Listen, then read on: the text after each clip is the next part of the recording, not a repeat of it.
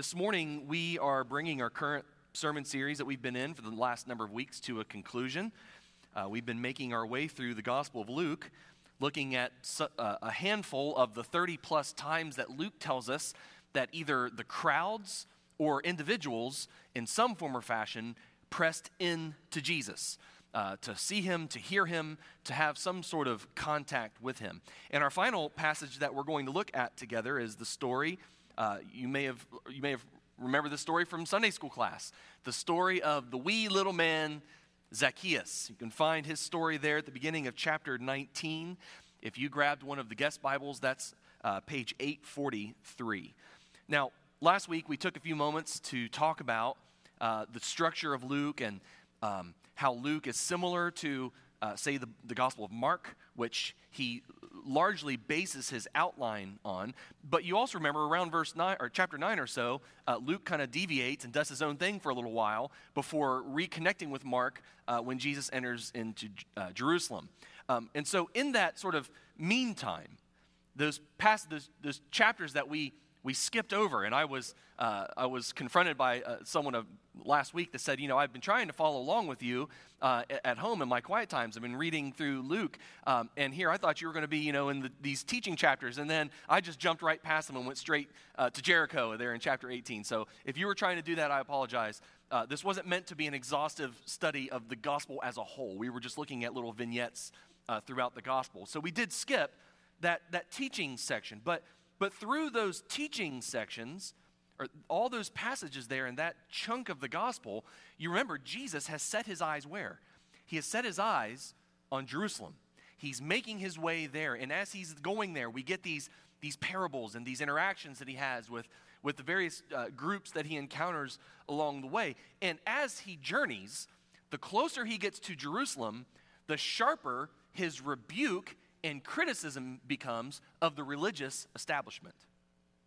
As he sort of like an arrow, you know, goes right to the bullseye of Israel, right to the heart of this nation, the, the epicenter of their religious and cultural life. The closer he gets there, the more hostile he becomes to those who are not there to welcome him. The, the, his teaching gets, gets sharp, it gets hard, it's it becomes more direct in his uh, confrontation, primarily with the Pharisees, those villains of the gospel from the very beginning, all along. The, the Pharisees have been there, just sort of haunting his steps and sort of like in his shadow all the time. Every time the crowds assemble, there's, there's the Pharisees. They can be found there, and they have no interest in Jesus except to test him and to lay traps for him and even threaten him. They're, and that's because Jesus has come to do something in the heart and the Pharisees' only concern was with the things on the surface, the, the external things, the, the ceremonial things. And so they, they're at, at odds with one another. But, you know, their concern is with the external and the ceremonial, and it is also, maybe you didn't know this, the Pharisees' concern is with money. That sounds kind of strange, doesn't it?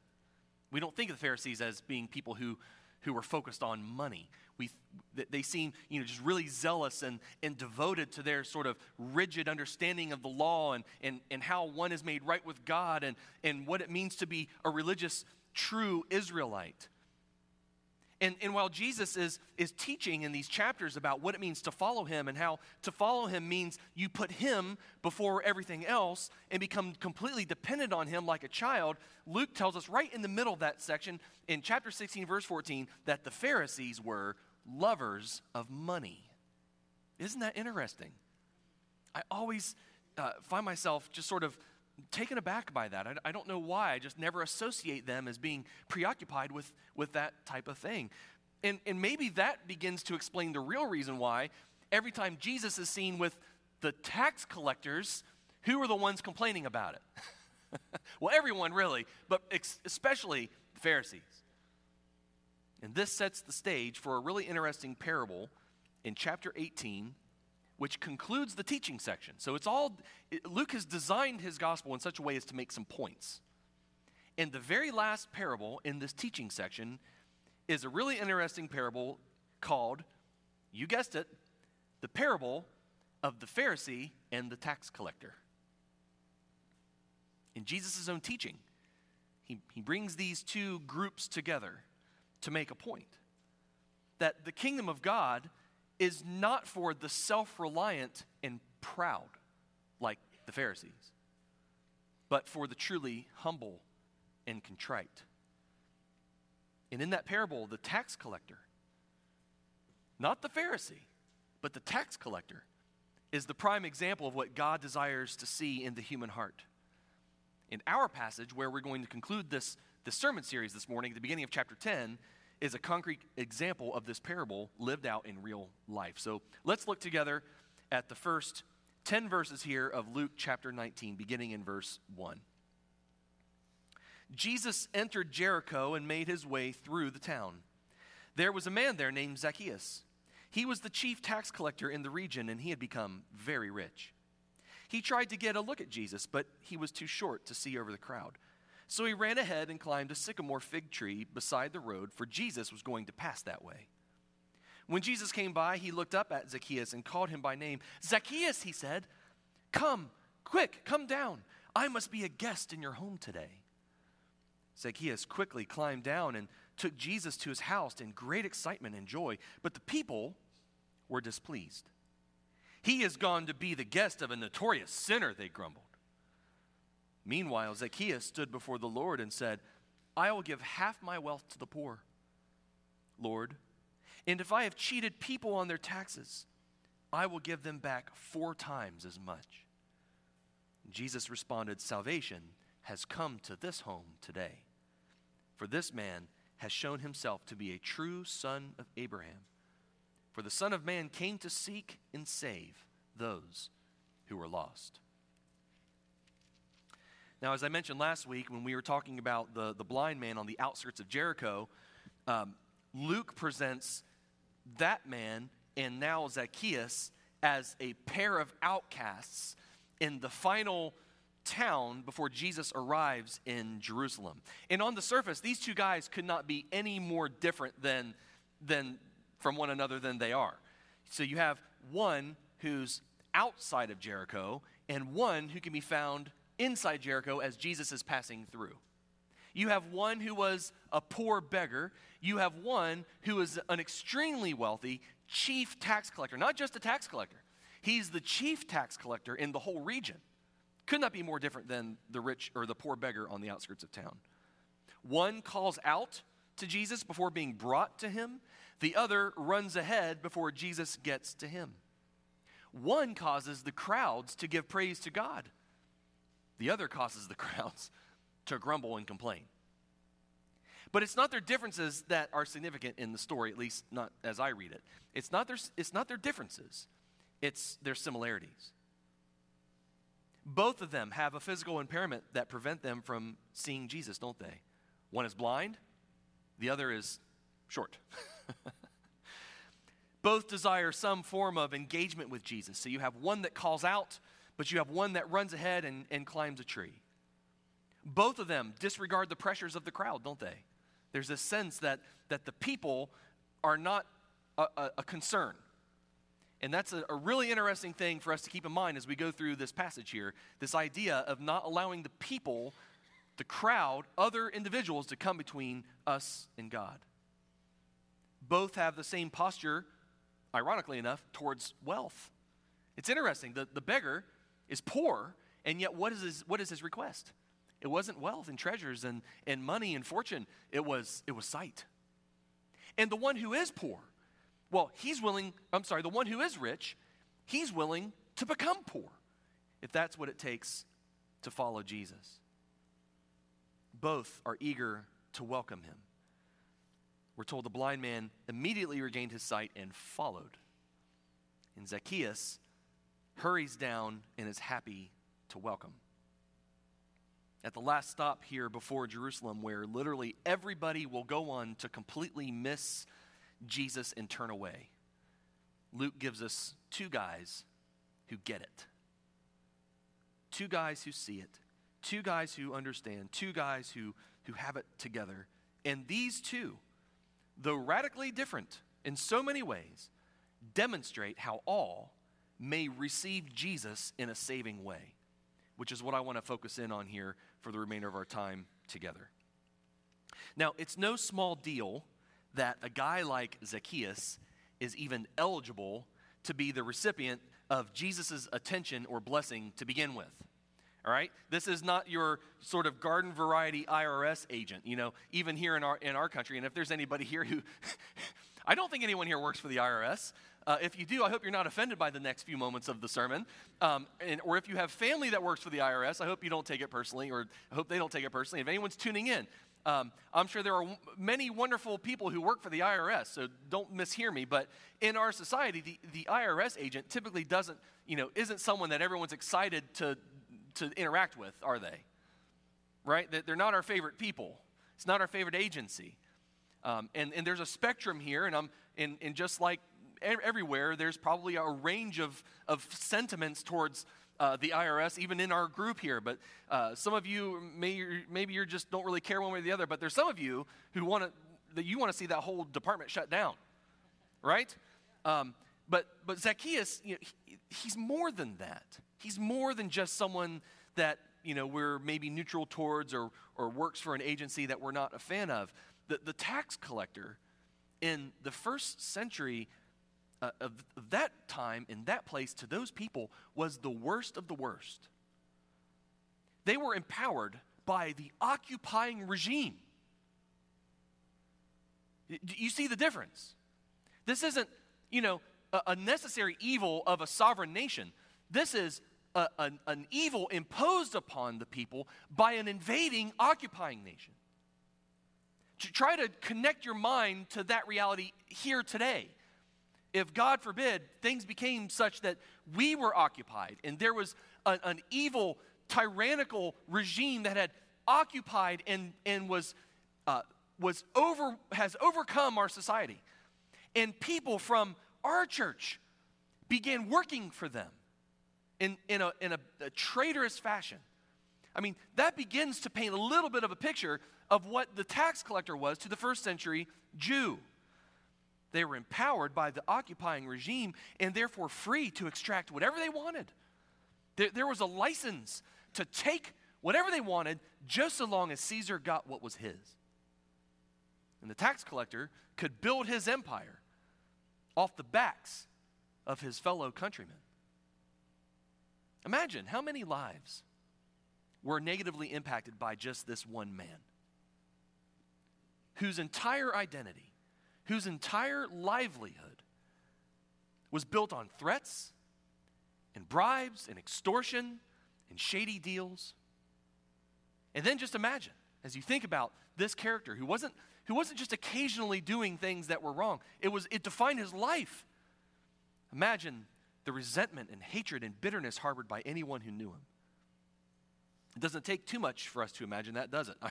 when we look at our own, you know, political system and, and how it is marked by such deep and rampant corruption that has left whole generations negatively impacted by it.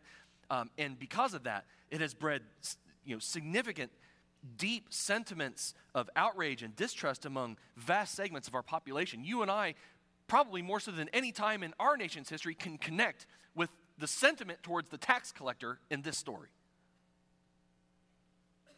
But taxation to the first century Jew was more than just a form of political oppression, it was a tangible representation of their religious oppression. It was a religious oppression. To, to the first century Jew, the land and its fruit lay at the heart of God's promises to his people. Do, do you see the, the, the, the significance of that? The land and its fruit lay at the heart of God's promises to his people. And the tax collector got rich by getting in bed with the devil. The ones who weren't just political oppressors, but in their eyes, spiritual oppressors.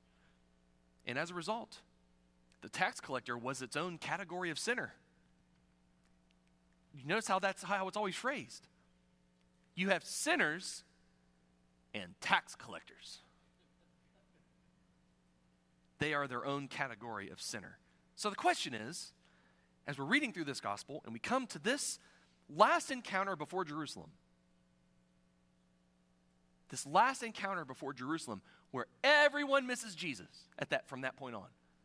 Yes, the crowds are cheering him as he comes in, but they have no idea what they're cheering about. And yes, his disciples are with him there in the upper room, but just mere hours later, they all abandon him in the darkness. We come through this gospel and we come to this last encounter here before Jerusalem, and we, we have sort of like this we put ourselves in the mind of a first century Jewish person, and we're thinking about this in context, and it begs the question how could salvation ever come to the likes of such a traitorous, villainous weasel like Zacchaeus? And I want to answer that question in three simple points. So, you note takers, here's point number one Salvation begins with a central desire. A central desire. What was Zacchaeus' central desire? What did he want? He wanted to see Jesus. Now, in the Greek, you, you see um, something there that does not show up here, at least in the NLT. I didn't, I didn't think to look at any of the other English translations um, here in, um, in, in verse 3. Um, but verse 3 in the NLT says, He tried to get a look at Jesus. And so you get this idea that there's this crowd and he's trying to see Jesus in that moment. But in the Greek, this idea of him wanting to see Jesus is in what's called the imperfect tense. And that carries with it this idea that, G- that Zacchaeus had wanted to see Jesus, not just in the moment as he's passing through, but there was a sort of long period of time which he had desired to see Jesus. He had heard about Jesus, maybe like the blind man last week, he, he had heard about the things Jesus had said and done. Maybe he at some level was familiar with, with the promises of the Old Testament. Maybe he was connecting dots in ways that no one else was connecting dots. But for whatever reason, Zacchaeus had desired to see Jesus for some time. And it's interesting because that exact same expression is, uh, is found back, I believe in chapter 9 it is. Yeah, chapter 9, verse 9, um, regarding Herod. So, Herod, too, for a, a period of time, had wanted to see Jesus. But what's the difference between them? Well, well, Herod, well, he was content to just stay secure in the confines and comforts of his palace. Whereas Zacchaeus took initiative. Zacchaeus took risk. He acted on that desire. And in so doing, place him himself in an entirely different category from the likes of Herod. Consider some of the barriers that prevented him and what they might point to. The first, of course, is in our text here. The most obvious one, the one that he's known for, uh, we, they made a whole song about this. Um, it's the fact that he's not very big. He's just a, as the song goes, a wee little man. I, I think we is a word that we just should reincorporate into our common vernacular. It's just such a wonderful word um, that we just don't use anymore. So if you hear me start saying we more often, you know uh, what, what lies behind that. Zacchaeus was a wee little man. Verse 3 he tried to get a look at Jesus, but he was too short to see over the crowd. It's, it's an interesting uh, sort of turn of events, isn't it? Because as the chief tax collector, he would have spent his life looking down at the people, metaphorically. And yet, among the crowd, he can't even peer over them. It's interesting. When Jesus is, is brought into the equation, and it has this, this uh, he has this effect of bringing the high low and bringing the low high. And you see it right here, even just in, in the, the matter of height and perspective and, and, and view. And Zacchaeus had a natural element that prevented him from seeing Jesus. It was something that was beyond his power. He himself was born this way. He inherited the genes of his parents. Who knows which side it came from? Uh, we've got that going on in my family. We have a tall side of the family and we have a short side of the family. And we're still waiting to see wh- which side of the family the kids me- uh, resemble. You know, my, my daughter, she's barely five foot three and some change. And I don't know if she's going to grow another inch. We know which side of the family she got her height from, don't we? And then I've got a son who there's no end in sight to his growth. It's ridiculous. And you can think the Scribner side of the family for his genes. We don't know which side of the family Zacchaeus' genes came from. We just know that it was beyond his control. There's nothing he could do about his stature, his physical stature. And so it became a potential barrier between him and Jesus. What else was a potential barrier? How about the, the very crowd that he can't see over? This is a theme we see time and time again throughout the Gospel of Luke. Someone who is, who, who is seeking and needs a genuine encounter with Jesus, and they can't get to him because of people. Remember what we said a few weeks ago? They're the worst. People are the worst. I'm saying that tongue in cheek mostly. So you can giggle and then be like, well, I guess there's some truth to that. People are the worst. People are, are always in the way. Whether it's the, the woman with the hemorrhage or the blind man on the side of the road or right here with Zacchaeus, he can't get to Jesus because of other people. What about this? Do you think that at some level his own reputation might have created a potential barrier between him and Jesus? And, I don't just mean his reputation as a tax collector, collector. I just mean the, the, the, the reputation that he would want for himself as just as a man. Yes, he's an important figure. Pe- people uh, have to look up to him. Uh, in the hierarchy of, of their society, they didn't look up to him you know, morally or, or you know, because of his character. He, would, he was lamentable. He would have been someone that people disdained and hated. And, and probably because they had to look up to him as the person who could enforce Caesar's oppression over them. Um, and so, yeah, as, as, a, as a lead figure in society, he had a, a certain air, a certain reputation to uphold. But even as a Jewish man, he had certain things that were just taboo, that you just don't do. And one of them was you don't run in public. Jewish men did not run in public. And you might be saying, why? Well, I'll tell you why. Because to run, you had to pull your tunic up. And no one wants to look at a grown man's legs. No one. Just go to Great Wolf Lodge to the water park for a couple hours. You'll see exactly what I'm talking about. Where they don't just wear shorts down to their, you know, swim shorts down to the knees. They, well, we're just not even going to go there. there. I, I don't even want to talk about what you find in places like that. The way people dress just blows my mind. But grown men did not run or climb trees in public. They didn't do it. It was shameful, it was undignified. But for Zacchaeus, seeing Jesus was the most important thing of all. He would let nothing prevent him from it. Not his natural circumstances, not the, the pressures and, and the obstacles posed by other people not even his own concern for his own pride and dignity. Nothing was going to stand between him and a glimpse of Jesus. Some people, maybe some of you, allow their natural circumstances to come between them and God. Maybe they're unhappy with how they look.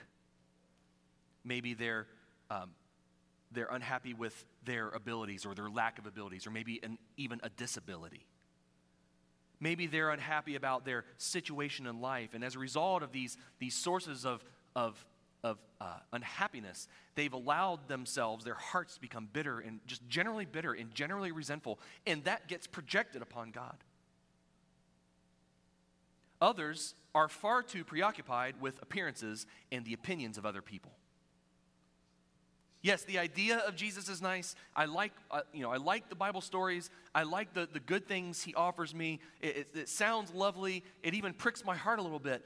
But even though the idea of Jesus is nice, well, not if it means lo- losing favor with society. Not if it means, you know, losing a, a boyfriend, a girlfriend, uh, a, a, you know, an acquaintance, uh, a job, you know, or, or inviting, you know, ridicule or um, you know, persecution of some form or, or some, you know, uh, falling outside of the, the in group, whatever it is, we let so much of those horizontal types of factors influence the, the vertical factor that is most important. But I think for many, what stands between them and, and Jesus is really a simple matter of pride. In fact, maybe that's ultimately what underlies every barrier to making Jesus the most important thing. That is our own sense of what we deserve or, or what we value or what we want people to think of us, our own sense of control. That's the most important thing. Yes, Jesus may be important for you, but I have deemed that he's not important enough for me.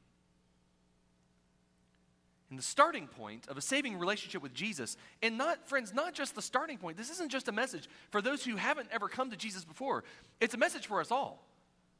It's not just the starting point of a relationship with Jesus, it's, it's every point along the way.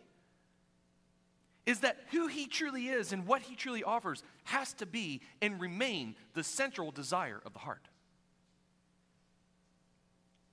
Now imagine Zacchaeus' surprise to discover the desire of Jesus' heart. Look again, if, if you would, with me um, there at verse 5. You know, the sycamore fig tree, I think it can grow as high as like 60 feet tall, which isn't the tallest tree ever, but it's, it's significant. It's not like a little, you know, one of these trees we have out here. These, um, what are they called? Um, help me out. Crepe myrtle, thank you.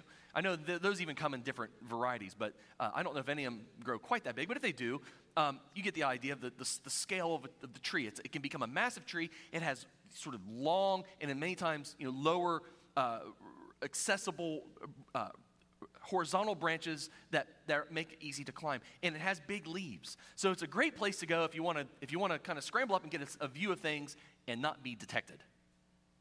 And you can understand why Zacchaeus maybe might not want to be detected. You know, because in his, in his office as chief tax collector, everyone feared him and everyone had to do what he said, and he had the power of Rome at his disposal. But in the masses, he's just a wee little guy that everyone hates. You heard we again, didn't you? So the wee little man climbs the tree. He's disguised up there. He's hidden from there. He has the, the, the perspective, the vantage point that he wants. And imagine his surprise that just when he has the best view of Jesus, Jesus stops and spots him up there and calls him by name. Imagine. Look in verse 5. When Jesus came by, he looked up at Zacchaeus, called him by name. Zacchaeus, he said, Come, quick, come down. I must be a guest in your home today. Now, it's not hard for us to understand why Zacchaeus would want to see Jesus, but who would have ever imagined that Jesus would want to see Zacchaeus?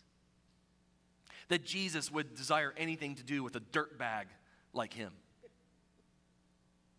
And frankly, that's, if we're being honest with ourselves, that's the shocking discovery for all who truly look to Jesus that no matter who we are or what we've done or how much of a dirtbag we are, He's already looking at you. And He knows you by your name. And He wants you to quickly come and make room for Him in your life. This isn't just some famous guy passing through town. This is the creator of the universe. He knows exactly who Zacchaeus is. He's, he's the heart knower. He's God in the flesh, the, the Holy One of Israel. And he hasn't come to banish Zacchaeus to judgment, but to invite him to salvation. A salvation that begins not just for him, but for all with a central desire that mirrors His. When our desire to be with Him meets His pre existing desire to be with us, salvation begins with a central desire. Number two, salvation requires a crucial decision. A crucial decision. You know, it's one thing to see Jesus, it's one thing to like the idea of Jesus, it's one thing to desire Jesus, it's one thing to even meet Jesus. But it is quite another thing altogether to obey him. It's quite another thing to obey him. I love how verse 6 depicts what happens here. You know, Jesus says, Come down at once. There's an urgency in the command of Jesus here. It's not like, hey, when you get the time, if you're done picking the figs, if you're done taking in the sights, you know, if you if you can make room for me, you know, I would love, you know, maybe we can talk when you, when it's when you're available. What does Jesus say? Now. Now. Come now. Zacchaeus, I'm passing through. There, there's an urgency here, there's a time component here. Come down quickly. And then Luke tells us in verse 6 Zacchaeus does just that. He quickly climbs down and took Jesus into his house in great excitement and joy. How immediate was his obedience? How, how eager was his obedience? I think this is where many would be disciples of Jesus stop short. You know, uh, a number of years ago, uh, around this time, it was actually at one of our ministry fairs. I can't remember how many years back it was, but um, I, will never forget. I was over on this wall here. I don't remember which table I was at, but I, I met a new couple. I'd never seen them before. That was their first Sunday. How about that? They came on Ministry Fair Sunday. And we struck, a, struck up a conversation, and there was like, there was this really intense interest in this church. They wanted to know what does it mean that we're evangelical Methodist? What, what, how long's the church been here? And, uh, you know, how do we, how do we understand this issue or that issue? And what's this ministry for? And, and we just spent this, I mean, I, I've never had someone show that much interest in the things of the church. We talked and we talked and we talked, and they were really delightful, a really delightful couple. And, and, and as we talked and they learned more about who we were, I began to learn more about who they were, and they were very clear that they were not Christians. That they hadn't come to faith. They, they were there just out of interest in, in being with other people and meeting people and, and the activities and the, the social aspects of things. I mean, that's perfectly fine. There's nothing that says you have to come in here only if you're a Christian. That's ridiculous. Anyone's welcome to come in here, wherever they are in their, their journey of faith or not faith. Absolutely, come. Come as you are. That's how Jesus welcomes people. And so we had a really great conversation, and, and they started coming to church every week. Every week, they were, they were more faithful than most of you. And they were interested and they were involved and they were part of activities and they were making friends. And some of you know who I'm talking about, probably. And yet, despite their interest in the things of Jesus, and despite participating in the life of Jesus, and despite their regular exposure to the truth of Jesus and the claims of Jesus upon their lives, they never surrendered their hearts. And eventually, they quit coming. And I haven't seen them in, it feels like several years now. You see, their, their curiosity never made it to confession.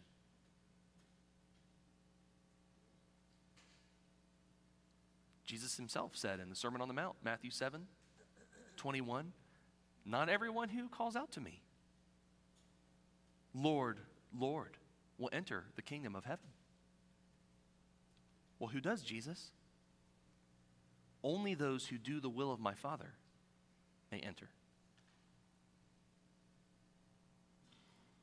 And that is something that you and I will all stand before a judgment seat one day and have to make an account for. Did I or did I not do the will of the Father? You will not be asked, Did Jesus give you the warm fuzzies once, once or twice in church? Did you really like the Bible stories in Sunday school? Were you a faithful attender to worship services? That's not what entrance into the kingdom of God is going to be based upon, friends. It is, did you do the will of the Father? It's not the hearers of the word who are blessed, but the doers of the word that are blessed. Zacchaeus could have settled for the warm fuzzies of learning about Jesus and even hearing Jesus' desire. To, Jesus isn't there to criticize him. Or to, everyone else in the crowd Everyone else there hated him except Jesus. And man, I bet that warmed his heart. And he, I bet he was floating on cloud nine to know that this, this guy showed some level of care for him, he could have settled for that. He could have been, he could, his life could have been forever changed by the knowledge that Jesus maybe even cared him about him this much. But if he'd have just stayed in that tree and not obeyed the command to come and to welcome, well, he never would have experienced the fullness of what Jesus had to offer, would he? Jesus knows where he is. Jesus looks at him. Jesus calls him by name. And Jesus says, Come down quickly. And I will tell you, Jesus knows where you are. And he knows you by name.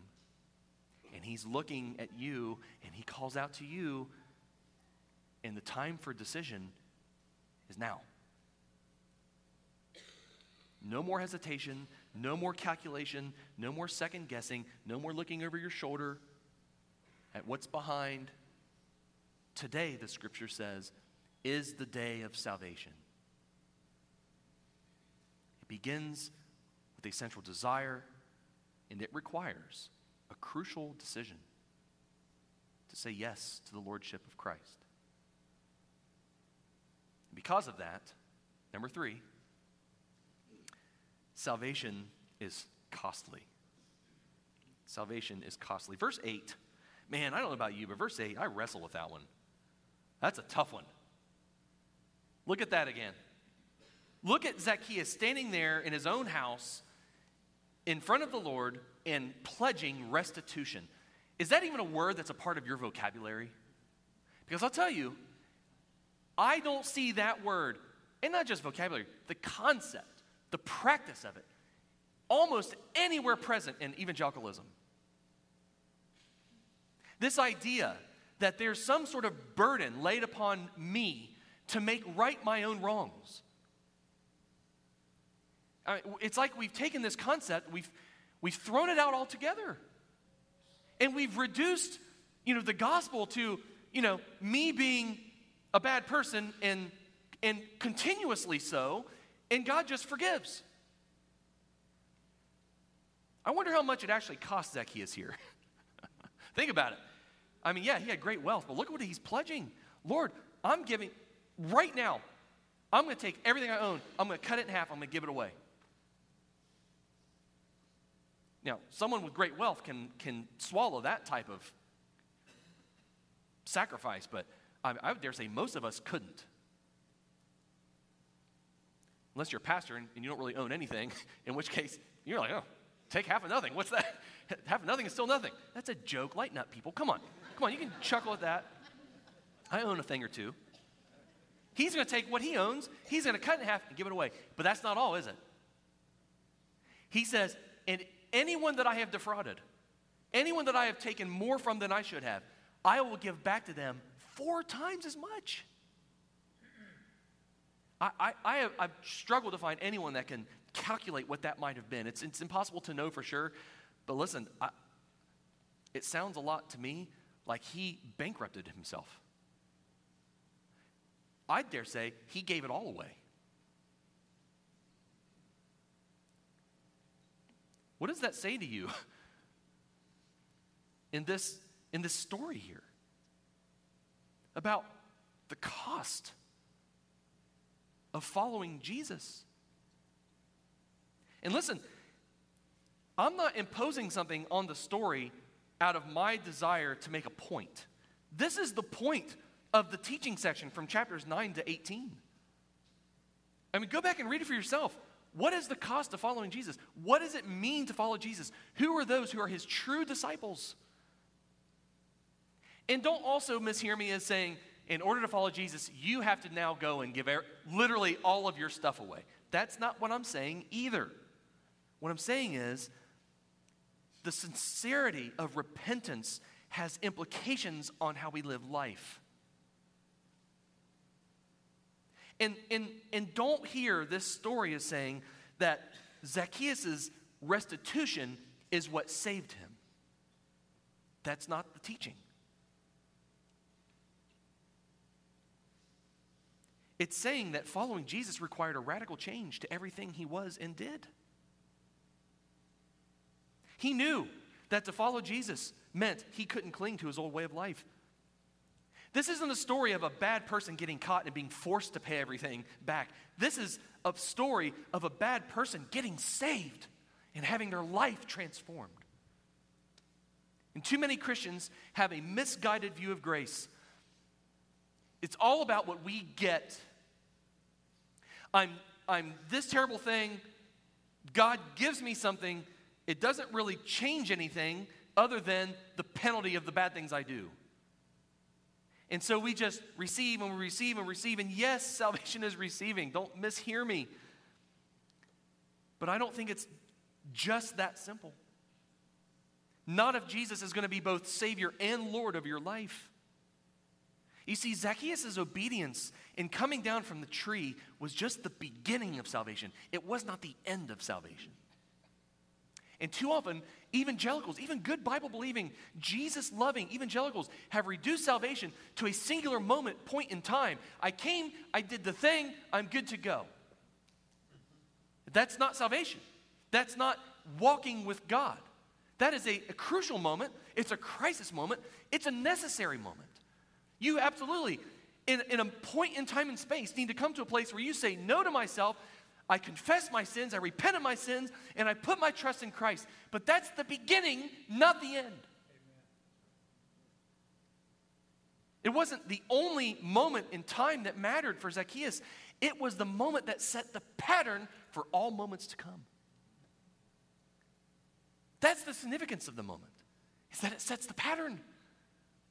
It's a microcosm of now all of life live for him. Where every word he says, I will do. If he tells me to go here, I go there. I don't question it. I don't doubt it. It's immediate. It's complete. I do exactly what he says when he says it. Where before Zacchaeus' life had been marked by what his interests were, what made him wealthy, what provided him with comfort and security, and always at the expense of others, now following Jesus meant sacrificing his interests. It meant sacrificing his self provision, his claim upon his own life. It meant sacrificing his old patterns of relating to God and man. And this beautiful story is essentially the anti rich young ruler story. You remember that one from back in chapter 18? It was just a few pages, a few cha- uh, paragraphs back. Luke wants us to keep all these together, to see them all together. There's contrast here that's instructive to your heart and to my heart. You have the, the rich young ruler who's done everything right. He could not be a more model citizen, but because there's the one thing, he cannot be a follower of Jesus. And here you have someone whose whole life is, is wrong, but he has the one thing right. Isn't that interesting? The one thing right. He's the anti rich young ruler. And so's the blind man. Both of them go above and beyond what even the Torah required. There's, there's, there's law that describes how to pay someone back, how to make restitution when you've done something wrong. And Zacchaeus, he's not just a, a, you know, going by that, he's going above and beyond even that. And both he and the blind man demonstrate this idea of following Jesus means everything is his. He gets all of me, not just the bare minimum, not just what the law requires. He, he, ha- he is my law. His every word is my law. And even more than his word. Did Jesus tell the blind man to follow him?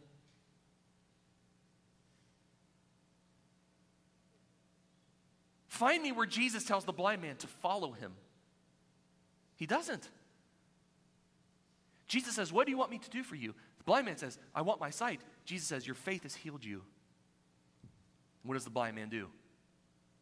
He receives his sight and then he followed.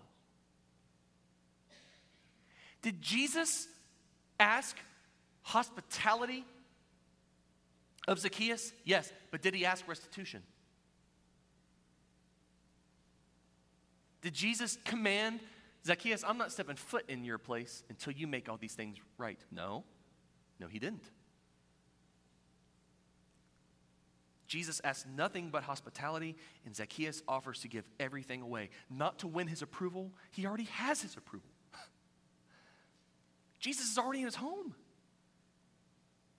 It's not to secure his approval, it is in response to his approval. to show the sincerity of his desire to follow Jesus and to put Jesus' interests and Jesus' values and Jesus' glory above all else. That's what makes him, friends, a true son of Abraham. Not a physical descendant by birth, but a spiritual descendant by faith, the only son of Abraham that ultimately matters. That same faith that moved Abraham to follow God at all costs could be found in Zacchaeus. And as a result, he experienced the fullness of the salvation Jesus came to offer. And so, my question for you and for me is can that faith be found in you today? Do you recognize Jesus as the promised one of God? Do you hear his call and his claim upon your life? do you have the faith that is willing to place all your trust, all your security, all your future, even all of your will beneath the lordship of Christ? All throughout Luke, the crowds are seeking out Jesus. But here, on the threshold of Jerusalem, Jesus declares that he has come to seek out us. And here we thought this whole sermon series was about the crowd seeking out Jesus. You know what? The story is so much better than that. The Son of Man, he declares. With virtually the last thing he says before stepping foot in the city that will kill him is that I have come to seek out you, the lost, the, the dirt bags of the world the weasels, the scoundrels, the ones who have done everything wrong. Oh, you're the one that Jesus came for. You know, in that teaching section, there are some parables about some things that were lost. Jesus values the lost. He wants to come into your house to make his home in your heart, to offer you what only he can offer. And how do we receive such a gracious invitation? Well, it begins with a central desire. It requires a crucial decision. And though it's free, it will cost you your whole life. Your whole life. And that's a tall order. And it begs the question well, if that's the case, then who can ever really hope to be saved? well, Jesus answered that too. He said, with man, it's impossible. But with God, all things are possible. Amen? Let's pray.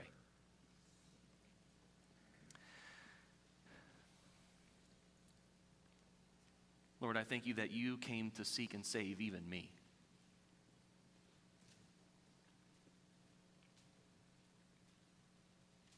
Even me. Despite all my failures and all my rebellion, and all my self interest and all my pride, all my fallen appetites and desires and ambitions.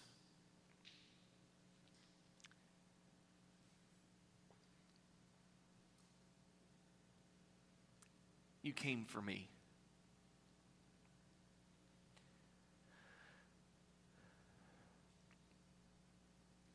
And as um, as life changing as that knowledge and awareness is, it's not enough to just know it. Our desire has to mirror your desire. Your desire to come and, and make your home in my heart. My desire has to match that and I have a choice to continue to live for myself and make things all about me, even at the expense of others, or to be willing to give anything away and everything away. My whole life placed under your lordship and care. Today. To put my faith and my trust in you today, not just once, a long time ago at some point in time, which mattered. But every moment, every moment of every day, to look to you in faith, to trust in you, to obey your word, to hear your commands. And yes, I won't do it perfectly, but you can make my heart perfect. You can make my heart right. My steps will always stumble. Because this treasure you have given us is, is in an earthen vessel. It's fragile and frail and broken and beset by a thousand infirmities. But at its core, Jesus, your kingdom is the kingdom of the heart. And you came to touch and transform the heart. And you can make my heart whole. And I pray that you would do that right now in me and in all who look to you in faith, who don't look to their, their own efforts to save themselves, but look at your decisive action to save us all. And out of that, Lord, we will repent of sin, we'll turn from our wickedness, we'll make restitution, not to earn your favor, but because of your favor. We will belong to you and do your will and your work in your world for your glory and yours alone. Lord, help us each to respond to the truth of your word, how you lead. May it be quick and immediate and complete. And we thank you for who you are and all that you've done. God, be glorified in the moments that remain, we pray in Jesus' name. Amen.